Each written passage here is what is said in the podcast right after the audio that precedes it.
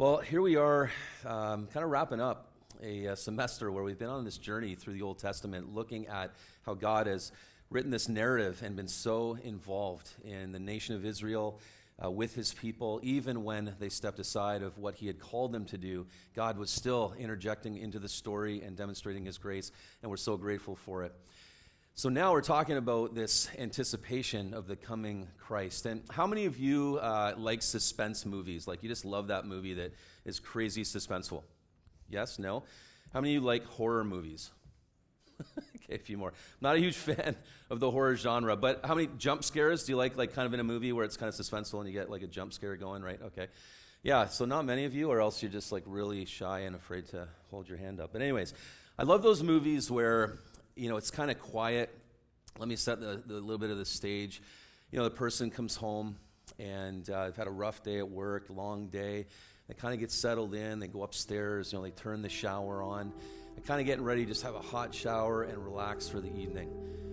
And then the phone rings, and they go downstairs. They walk down, and the phone rings. They pick up the phone, and it's a friend on the phone. And they say, Hey, are you okay? Yeah, I'm fine what's going on, right? Well, there's this escaped like psycho out on the loose. I just want to make sure you're good. Like all the doors are locked. Yeah, yeah, it's all good. We're good. And so, you know, it kind of settled down, but, you know, plays in your mind a bit. And then the person walks back upstairs and goes into the bathroom and they run the tap to get a drink of water, brush their teeth. And all of a sudden they realize the shower is not running any longer. And they're standing there. And as they look in the mirror, they look at the curtain behind them and the, the water's not running. And so they turn, and you know that scene, right? Where it's like they, they reach out and there's the pause, you know, and they, they just reach for the curtain. And there's that moment of hesitation of like, should I should I pull it? And we're all going like, don't do it because you know what's in there, right? And then they pull the curtain, and out of nowhere, you know that kind of thing, right? You know, yeah, that sort of thing, right? Okay, everybody's okay. Is everybody good? Kai's hurting. Kai. all right, okay. The old ticker's in trouble there, right? Eh? All right. Anyways, there's something about anticipation. There's something about like you're just waiting for something to come, for something to happen. And you know, if the Sound of Music soundtrack, the hills are alive with you know, in that scene, like you're kind of going, yeah, it's not working for me, right? So it's all about, you know, this music and anticipation. And the silence beforehand seems to just build the moment where all of a sudden it's loud and you know and the heart's going and racing and the whole bit. And if you think for a second about the nation of israel and what they endured throughout the entire journey they were on you know back to the beginning we've been over the, the e's right? So eden beginnings right? Election where abraham sarah were told you're going to have a son isaac the son of promise right? This nation's going to come out of out of your lineage right? And then we had Exodus, the people crying out in slavery, and Moses being provided as this one that would lead them out and deliver them. And then Israel asking for a human king, wanting to be like all the other nations, saying, Give us a human king. We want to be like them. And Saul was their king, and it didn't turn out so well. Uh, and then we move into this exile bit where people are, are out of their homeland in Babylon, in captivity, uh, captivity, these different places. And we saw Nehemiah, right, you know, rebuilding and, and re- leading back and, you know, just all kinds of things happening as they returned to their homeland. So, this journey that we've been on and through it all, you know, God has been present. And then we come to this spot in history between the Old and the New Testament and these 400 years where there's not a prophetic voice speaking. There's this sort of official prophetic voice of God from a prophet is, is just, it, it's kind of silent, right? And we think, well, okay, so just complete silence. God isn't working. Like, where did he go? Is he on vacation? Like, what's he up to? And the reality is, is that God was still at work, and there was lots going on in the world at that time, in those 400 years. I'm going to give a little brief kind of history piece there. But the idea was that God was moving, but there wasn't this official prophetic voice. And you can imagine what it was like for Israel having to wait. You know, the, the, the stirrings, the echoes from the past of a coming Messiah, and waiting so long, waiting and waiting and waiting anticipating this one that the prophets of old spoke of who would come and redeem them.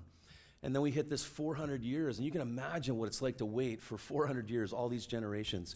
But here's what was happening in between. And what we have to understand is if you consider what was happening in those 400 years, you'll understand why the Jews were so looking forward to a Messiah, why Israel was so looking forward to redemption when you consider all that was going on in the world. So, just a couple of things. 330 BC, you might remember this guy in his 20s, Alexander the Great. Persia was the empire at the time, and Alexander went to war and he led Greece in victory over Persia. And I got a couple of maps there showing how the, the landscape has changed. He was set out on taking Egypt next, and he was actually going to lay siege to Jerusalem on the way. And some of the, the priests in Jerusalem heard about this, and they actually went out to meet Alexander, and they actually spoke the writings of Daniel. And the story is, scholars tell us that Alexander was so blown away at the accuracy of Daniel's writings, even concerning his own uh, empire and how he factored into those prophecies, was just so moved that he actually bypassed Jerusalem. So it was pretty incredible. There's more to that story as well. And so um, Alexander's in power, right? And then over 100 years later, this guy, Antiochus, he becomes king and he moves into power and he captures Jerusalem. And when Antiochus died, his brother became ruler, Antiochus Epiphanes. And this guy was known as the Antichrist of the Old Testament. He was the most horrendous, evil persecutor of the Jews. The things that this man did were, were incredible. And so he was Antiochus Epiphanes, which meant Antiochus the illustrious. That's how he saw himself. But many in his own house and Pallas actually called him uh, which means the madman. So they recognized exactly who he was and what, what he had done. And so there was a point where he was off in battle uh, in Egypt, and there were reports that came back that said he died in battle. And the people in Jerusalem rejoiced over that. They thought, oh, he's dead, he's gone. That's so amazing. The problem is, he didn't actually die. And when word got to him that Jerusalem was celebrating his apparent death, he came back with a vengeance. He came and he slayed 40,000. He took a pig and he actually slaughtered it on the temple in the Holy of Holies and he took the blood and, and literally covered everything. Like it was this, you know, for the, for the Jewish people, it was a desecration of their most holy place. This guy was just vile and evil. And you can again see how they longed for someone who was going to step into the story and obviously redeem them forever. And if you ever want to read some incredible accounts of, you know, just uh, the, the Maccabees, these accounts uh, of those who were led by Judas Maccabeus, who was a, a, a, leader, and they revolted. And, and it was about six and a half years uh, later, 2,300 days, in fact, that they reclaimed uh, the temple, right? And there was this, you know, this heroic sort of season of these uh, these ones that led revolt, and the Jews were invited. Israel was invited to join, right? And they actually look back on these years with reverence and respect over, you know, the fact that there were those willing to defend, um, you know, what, what was sacred, basically. And around the world, you know, religions were falling, there were things changing, everything was shifting. The world wasn't stable, right? All of this stuff was happening, and people were empty. They wanted something more. And we can relate to that today when we consider our world and we look around and we think, man, what is it in our world that actually is going to be able to satisfy us? And we find that there's nothing that ultimately can satisfy us in this physical, earthly sense, right? We, we look and we look and we look. There's things that bring us joy, things that bring us pleasure, things that are great, but they can't ultimately fulfill the need for us to know you know, where we're going to spend eternity or how we can live life that is purposeful and actually has eternal significance. And so people were waiting, desperately wanting something. And so, in that 400 years, sort of at the tail end of it, now there's a new power. So, we had Persia, we had Greece. Uh, I can't remember the third one there. Uh, Rome. Sorry, here's Rome. So, Rome is now in power. And we know the story that Rome conquered, Jerusalem was conquered. It, it is the most besieged city in history. I think 27 times Jerusalem was, was you know, sacked by other nations and leaders. And you'll remember that that leader uh, appointed a king over Judea, and that king that was appointed was Herod the Great. Right? Not a true king per se, but he was the one in charge. And we know the story that, you know, as Magi came from the east, they came to Herod seeking this king, seeking this one that they were to worship. And Herod, Herod was very concerned, obviously, because it was a threat to his power. And we see evil at work again, where wanting or claiming to want to worship this new king, you know, wanted to know the whereabouts of the birth of this king. And, and obviously, we know now what he wanted to do. And when the Magi did not return to give him the location, we know that he slaughtered children, like just completely slaughtered. you know, every male child, right? Like, you know, genocide. Like it's it's crazy. And again, as the nation of Israel and as the people looked upon that, imagine that. Imagine that you are a family, and that is what has hit you, you know, from this leader that's that's in power. And you're looking and you're going, Oh God, where are you? When will you come? When will you redeem? And, and they were looking for this, um, you know, this Messiah, this one that would come. So 400 years of no prophetic voice from God, yet the world man, was changing, and God was still working in the midst of it. And then all of a sudden, there's stirrings, angels appearing to shepherds in a field, right? A virgin being told that you will give birth to a son. You will call him Jesus, right? You know, Joseph, who was visited by an angel, hey, take this woman to be your wife. This is all okay. You know, there, there's a plan here, right? And all of the events and all of the details that were happening. And Jesus is right in the middle of it. And if you consider who he is and you consider the accuracy of the scripture around foretelling this coming Messiah, it's incredible. Israel, uh, Isaiah wrote this There shall come forth a rod from the stem of Jesse, and a branch shall grow out of his roots. Isaiah 10, verse 1. You'll remember that the people wanted the king, the human king, and Saul was their king, and he failed because he performed a sacrifice he wasn't supposed to. And Samuel the priest was then to go and anoint another king. And he went and he visited the house of Jesse, the Bethlehemite.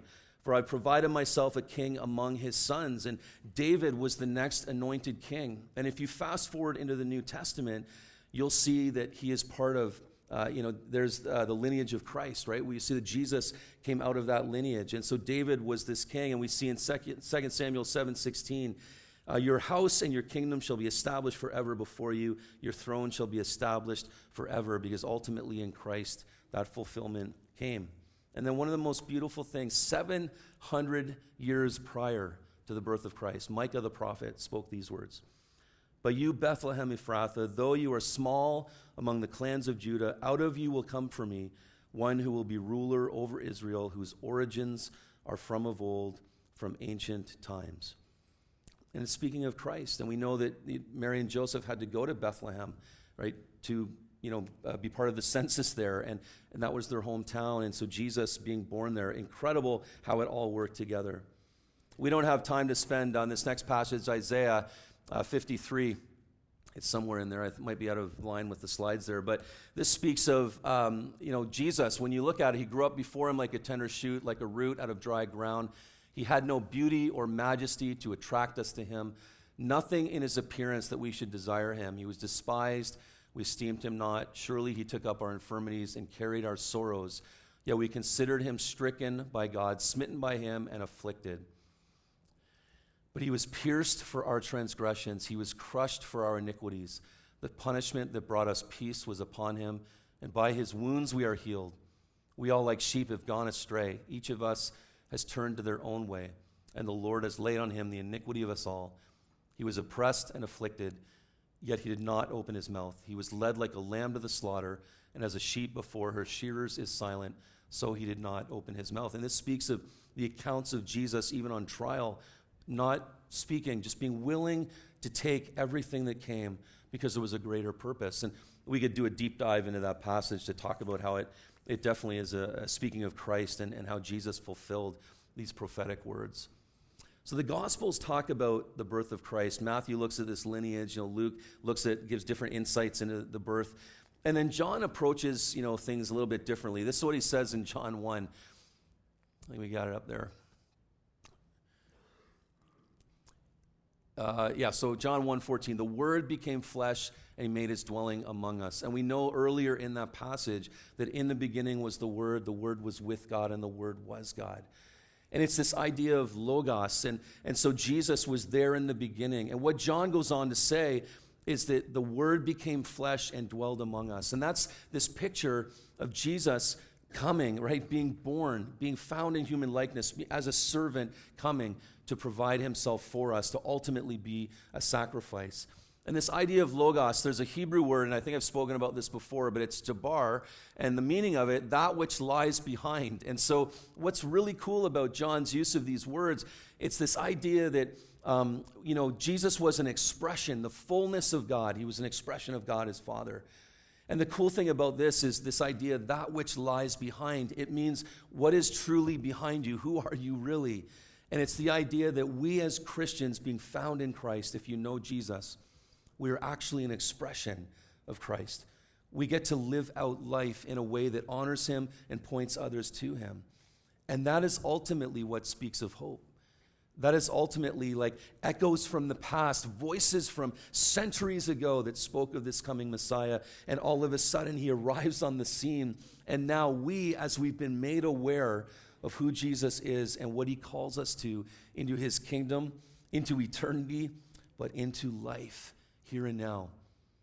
You know, we don't get to just be echoes, we get to be present lives that live in such a way that we reflect the voices who spoke so long ago to point people towards Christ. And that is the hope that we need. That is the hope of Christmas. Jesus is the hope of our world, for our world. There is no other that can provide hope. Ultimately, He is the one who came and He showed us how to live, and He died for us, and He was raised to life. And the Word says that He intercedes before our Father on our behalf daily. So beautiful. So I hope that this Christmas, as you consider all of the echoes and all of the stage that was set for Christ to be born and all that it means now as we walk in Him and as we move forward in, in hope, in joy, in peace, in love. May we live lives that reflect who it is that we serve. May we live lives that reflect who truly is within us and behind us, who is present, Jesus. And that's how we ought to live. That's the message that we need to portray to those around us. And if you don't know Christ, do not hesitate. Do not, you know, kind of linger on that. Come and talk to us. Come and let us share our journey and let us share what we've learned about who Christ is. Because he is the central figure of history. He is our Messiah. He is our Lord. He's our Savior. And if you don't know him, man, we'd love to talk to you about him. Love to pray, and then I got a couple of announcements. God, we thank you for the story that has unfolded over centuries. Uh, even from the beginning, Father, you knew how you would provide redemption. You knew how you would save your people from their sins. And so, God, would you inspire in us a depth of that understanding to live lives that honor you, to live lives that reflect many who have gone before us, who have preached Jesus, who have spoken about Christ, who have lived their lives well. May we do the same.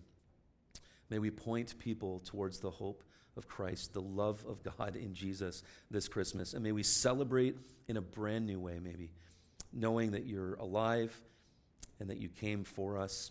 And, uh, and we're so grateful uh, that you are Emmanuel, God with us. We love you, Jesus. We're so grateful that you love us. We pray this in your name. Amen. Amen. So, a um, couple of announcements. Uh, tomorrow we have carol singing going on in here, and uh, there's some staff that are joining the band that we never even knew played instruments, which is incredible. So it's going to be a blast tomorrow. So grab some friends and come. Just invite them. It's a carol sing. It's non-threatening. We're going to have a great time together. We hope to pack this place out. Thursday, human flannel graph, which is going to be a, a blast as well, and nothing happening Friday because of other festivities um, here at school. Today at lunch, we've got senior girls in the hub for Driven, and we've got uh, the Foundry junior guys uh, in the SLC. Looking so forward to seeing you, so bring some friends. God bless. Have an amazing day.